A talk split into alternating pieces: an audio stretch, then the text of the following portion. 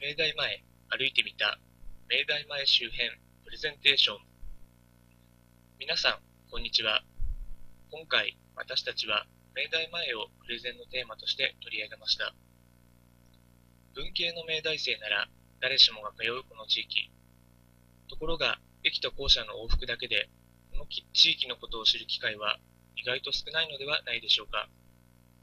そこで今回のプレゼンを通してぜひとも明大前の魅力を知っていただけたら幸いです。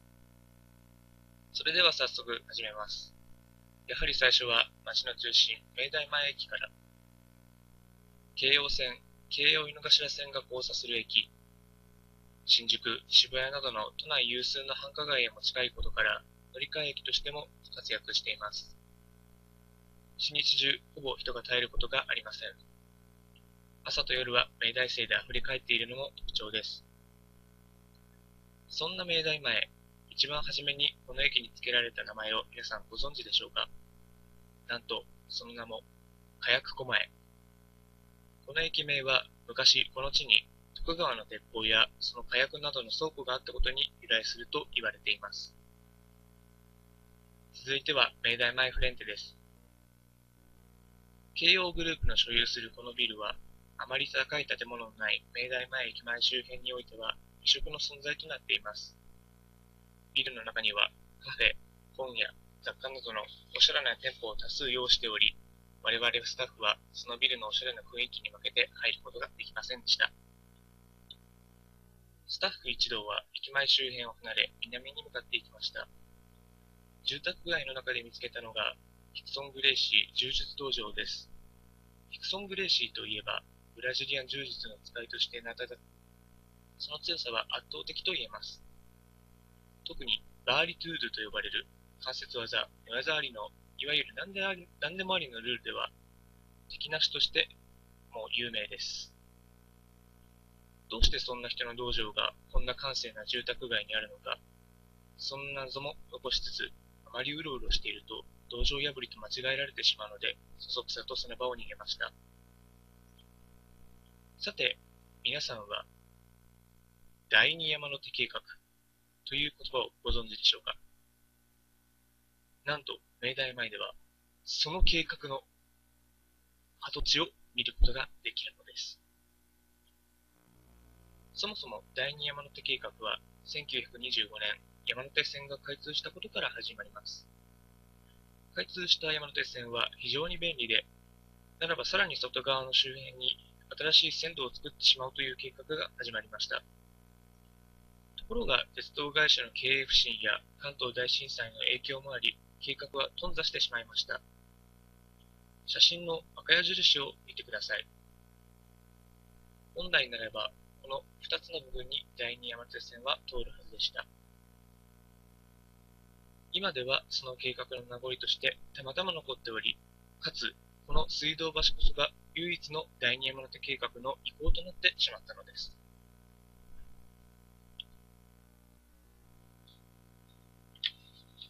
続いては、甲州街道東に行くと出会える肉まん屋さんの話です。その店の名は、はい、生吉です。店のおじさんが一人で切り盛りしているこのお店。おじさんは元有名料理中華料理店のシェフそれいえ、肉まんもこだわりの無課長ということです。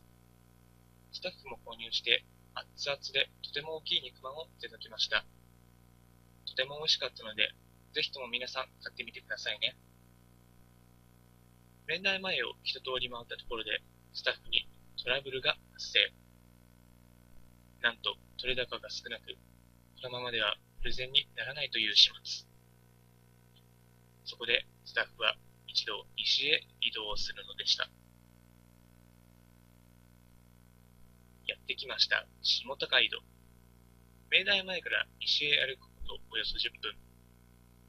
下高井戸には多くの小売店が並んでおり、商店街も廃校の客で溢れていました。下高井戸には京葉線、東急世田谷線が通っており、駅前には生鮮市場が広がっています。市場からは魚屋さんの威勢のいい声が聞こえてきました。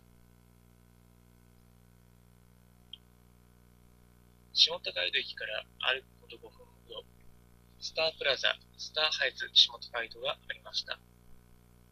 外から見ると、ギリシャやローマのコロシアムのような建物であり、このビルには住居、それから飲み屋、スーパーなどのテナントが同居していました。